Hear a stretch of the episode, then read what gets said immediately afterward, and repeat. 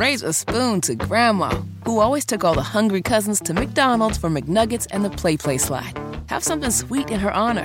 Come to McDonald's and treat yourself to the Grandma McFlurry today. Ba-da-ba-ba-ba. At participating McDonald's for a limited time. There was also a hearing about the botched Afghan withdrawal. Ugh, and I don't know about that. you, Nige, but it feels like this is a story that has fallen out of the news cycle, and it shouldn't. Joe Biden should not get a pass on what happened bringing people out of Afghanistan and the loss of life that happened afterwards. Well, not only that, I mean, he should, uh, he should be impeached on his Afghanistan debaucher, uh, de- debacle alone. He could be impeached in that.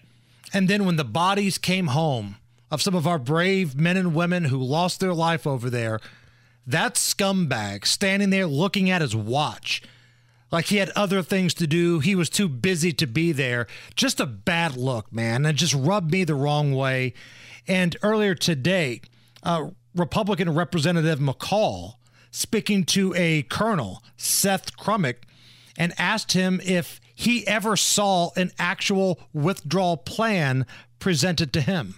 Yeah, there was a recommendation, mm-hmm. and you talked about the failure to meet the Doha agreement, but the president disregarded that, ignored that. He disregarded the advice of his his D O D and, and I C and National Security Council. Was there ever an evacuation plan? Did you see, I know there's discussions, did you ever see an evacuation plan? I did not. The discussions were going on at this high level. The problem was those that would need to actually plan and rehearse it were extremely busy. I think Sergeant Major captured it eloquently of how busy and how few service members we had on the ground. They were not in a position to be able to plan and rehearse. Now, we've issued several subpoenas. I have not seen an evacuation plan. If they had it, I think they would have produced it to this committee. And this led to the chaos. And that's what it was, chaos.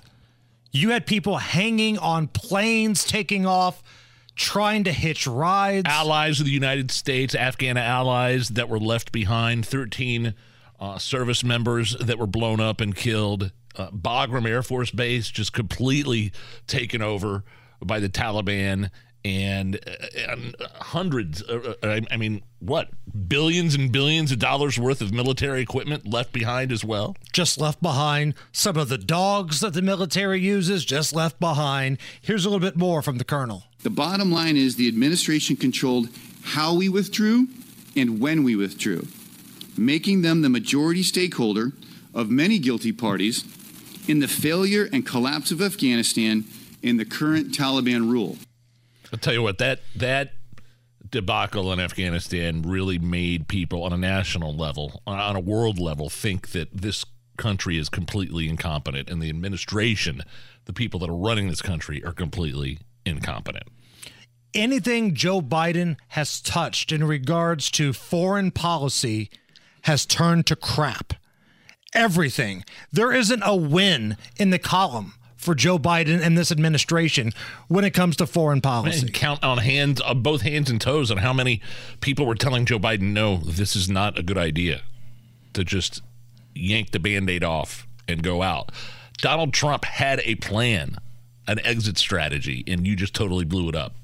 Raise a spoon to Grandma, who always took all the hungry cousins to McDonald's for McNuggets and the Play Play Slide. Have something sweet in her honor. Come to McDonald's and treat yourself to the Grandma McFlurry today. Ba-da-ba-ba-ba. At participating McDonald's for a limited time.